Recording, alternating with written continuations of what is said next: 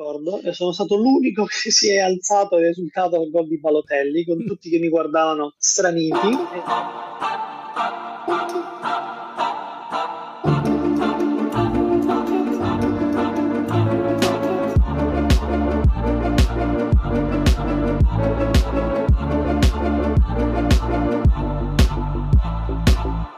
Finalmente sono riuscito a dribblare tutti i cammelli del deserto e sono arrivato nello studio della Faffetta per registrare un nuovo episodio di Faffa Pod speciale mondiale.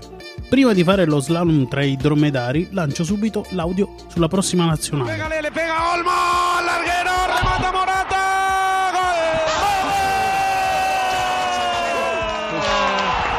gol! Già sta! Alvaro Morata segna alla Svezia e regala alla Spagna la qualificazione al mondiale, arrivando prima nel girone proprio davanti alla Svezia. A raccontare i benefici del tiki-taka spagnolo a Faffa Pod c'è Davide, a cui do il benvenuto. Vamos caraco! Hola, hola, hola todo, come stai? Buonasera a tutti. Volendo possiamo farlo in spagnolo. Io aggiungerei solo la S alla fine delle parole per fare il mio spagnolo. Come tutti gli italiani in Spagna. Ma Davide come si dice buonasera in spagnolo? Come si dice Davide in come? Spagnolo? David. Come David Villa, giusto? Esatto. Allora, questa Spagna, a questi mondiali, com'è andata? Una bella marocca. Un bel chorizo nelle parti basse, dove non batte il sole, se lo vogliamo dire. No, la Spagna è andata come è andata, insomma, partiti come sempre con i favori non dei pronostici, però come outsider, però ha pagato forse la giovane età della sua rosa, è una delle rose più giovani, se non forse la più giovane in questo mondiale. Perché era partita a bomba con 7 gol alla Costa Rica, poi vabbè, scontro diretto con la Germania. E la partita col Giappone secondo me è stata falsata da quel gol dato così dal VAR, non lo so. Ma secondo me la Spagna se l'è giocata male, perché aveva fatto qualche calcolo statistico per finire seconda ed evitare una prima, però non so quanto gli sia convenuto, insomma. Ah, quindi tu sei del team di quelli che dicono che forse la Spagna l'ha fatto di proposito a perdere per passare da una parte del tabellone. Ma voglio essere malpensante e dico di sì, secondo me sì, c'è stato un ragionamento dietro, insomma, c'è stato un minimo.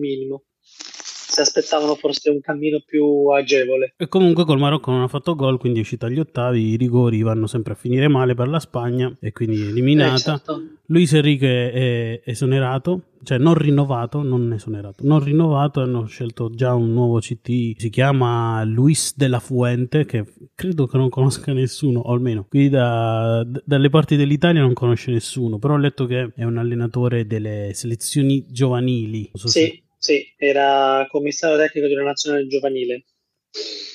Ma tu? Quindi diciamo è stato un promosso internamente. Ah, proprio una carriera interna. Uno stramaccione, el stramaccionis spagnolo.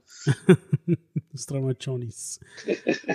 Ma tu perché la Spagna, che c'entri tu con la Spagna? Io c'entro, cioè per me è come se fosse una seconda casa, perché io nell'ormai lontano 2012 ho vissuto in Spagna per quasi 5 mesi, quindi per me la Spagna è nel cuore, insomma, e anche se a livello calcistico mi sta un po' lì, però diciamo a livello umano ci ho lasciato un pezzo di cuore. Nel 2012 c'erano gli europei. Esatto, sì. Nel 2012 c'erano gli europei di Polonia, gli europei in Polonia. Che... E io ero in Spagna, in terra nemica, mi sono goduto tutto l'europeo da outsider, con la fortuna di avere la Spagna sia nei gironi e poi di assistere al tracollo in solitudine della finale. E quella finale è finita 4-0 per la Spagna contro l'Italia, giusto? Sì, potrei raccontare un paio di aneddoti su questo europeo. Gli spagnoli che cosa ti hanno bigellonato? Allora partiamo dalla partita del girone, che è finita 1-1, insomma, e col gol di Balotelli, a cui io quella partita non l'ho vista a casa, perché in Spagna facevano tutte le partite comunque ovviamente come in Italia della Spagna in televisione pubblica, però io ero uscito, l'avevo vista in un pub che era pomeriggio con la maglia dell'Italia addosso. Non avevo una maglia dell'Italia, avevo una maglia celeste, però me lo ricordo, e sono stato l'unico che si è alzato e esultato al gol di Balotelli, con tutti che mi guardavano straniti, e niente, all'inizio ero contento. In ufficio mi prendevano in giro perché c'era il discorso che l'Italia poteva subire un biscotto da parte della Spagna, e quindi mi prendevano in giro dicendomi frasi tipo: Davide, ¿quieres una galleta? Cioè, vuoi un biscotto? Sì, quindi posso anche denunciare una sorta di bullismo nei miei confronti, bullismo calcistico, e poi niente, poi il cammino è stato quello che è stato, e la finale l'ho vista da solo, anche se avevo ricevuto un invito. Io abitavo, era una casa che era all'interno di un cortile con tre appartamenti con un affaccio sul cortile, e c'era uno dei miei vicini di casa che era un ragazzo della mia età che per la finale aveva spostato l'antenna e tutto il televisore nel cortile, tutto il divano, invitando degli amici, e mi ha chiesto se volevo unirmi a loro. Io, subodorando la figura di M, ho preferito vedermela in casa, chiuso, rintanato, e senza poi uscire praticamente più. Non sono più poi uscito quella sera. Cioè, neanche il giorno dopo sei uscito? No, il giorno dopo sì, sono andato al lavoro prendendomi ovviamente gli sfotò pacati di tutti i miei colleghi. E come sono i tifosi spagnoli? Cioè, allora, questa è un'altra cosa particolare, perché in Spagna sono molto nazionalisti. Il giorno della partita per strada vedi solo maglie rosse, maglie da calcio, addirittura i balconi appendono le bandiere, tutto. Ma finita la partita, il giorno dopo non c'è nulla, tolgono tutto. Sono molto nazionalisti, festeggiano, però poi la mattina dopo non trovi traccia che ci sia ancora, non so come noi in Italia che appendiamo le bandiere, c'è chi appende la bandiera ad aprile, la toglie al mondiale dopo, sbianchita e di altro colore. Loro invece no, fanno sparire tutto, è come se fosse un giorno normale. E dopo la finale hanno festeggiato lì dove nel paese in cui ti trovavi tu? Hanno festeggiato, sì, hanno fatto caroselli, festa, per quasi non tutta la notte, ma abbondantemente, anche perché la polizia è anche molto severa in Spagna, quindi hanno festeggiato, poi a una certa ora era finito tutto, ripeto, appunto, come se non ci fosse stato nulla. Quindi tu dici, fino al giorno della partita sono tutti super carichi, poi il giorno dopo finisce tutto, non c'è più... Sì, finisce tutto, ma anche in televisione, nelle pubblicità, gli sponsor della nazionale caricano il giorno, ma forse anche un giorno prima della partita, e poi però dopo... gli altri giorni diventano giorni normali, non li senti, come se non stesse giocando la nazionale. Caricano molto le partite. Nel 2012 la Spagna aveva vinto gli europei dopo aver vinto i mondiali, giusto? Anche due anni prima, nel 2010. Sì, era già campione del mondo in carica, e ha vinto ha stravinto, poi anche meritatamente, senza nulla togliere. Ha vinto anche quello europeo. Era una Spagna fortissima, era davvero la Spagna del tiki-taka, quella diciamo originale. Sì, c'era Torres, Iniesta, Xavi, Puyol, Piqué, Casillas, insomma c'è una squadra di tutto rispetto. Ma quindi cantavano l'inno prima della partita oppure no? Allora, questo è un altro tema, diciamo, particolare di questa nazione, che ha tante peculiarità. La Spagna in realtà non ha un vero e proprio testo di un inno, non c'è un ufficiale.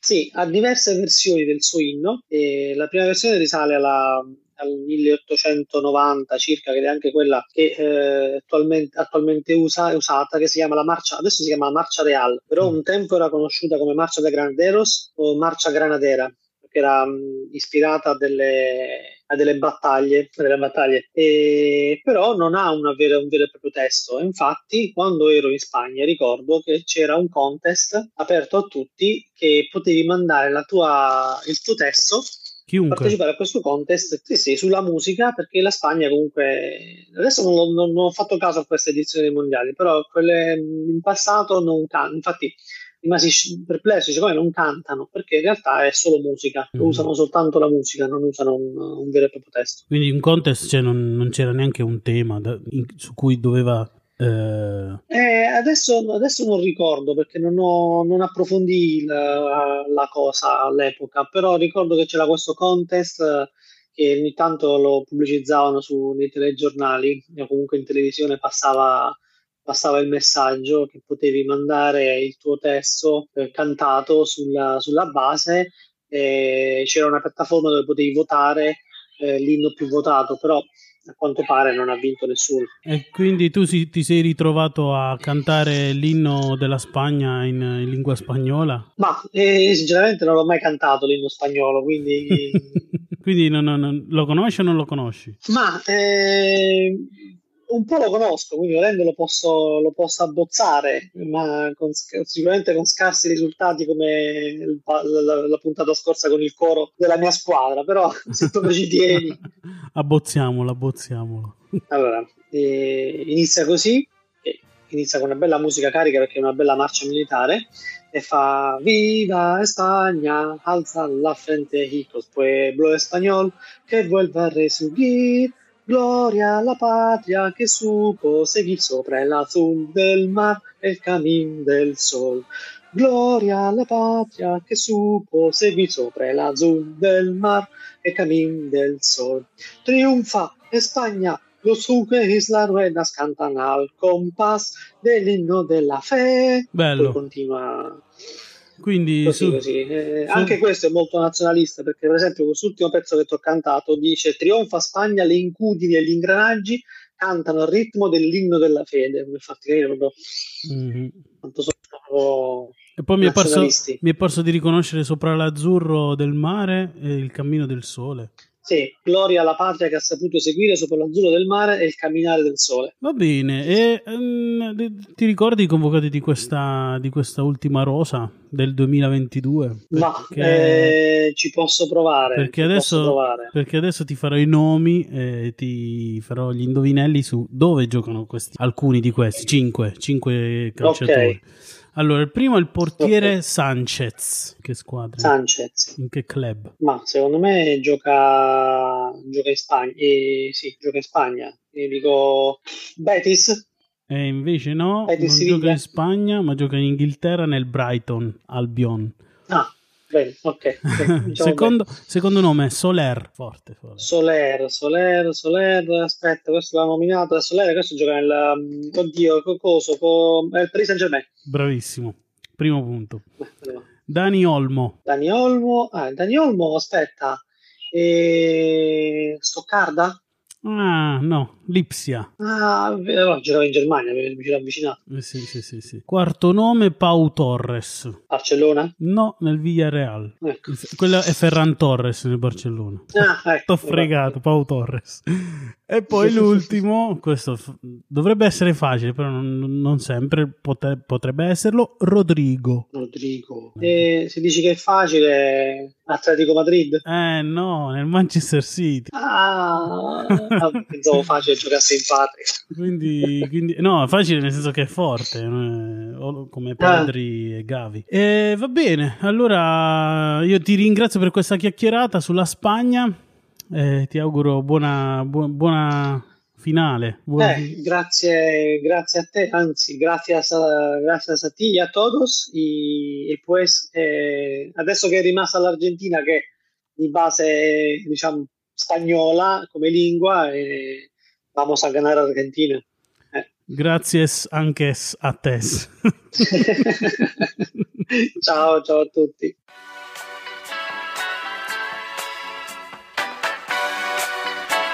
Ed è finita anche questa puntata sulla Spagna, questa chiacchierata con David. Io vi do l'appuntamento per la prossima puntata con l'ultima nazionale per questo speciale mondiale di Faffa Pod. Ciao Faffo!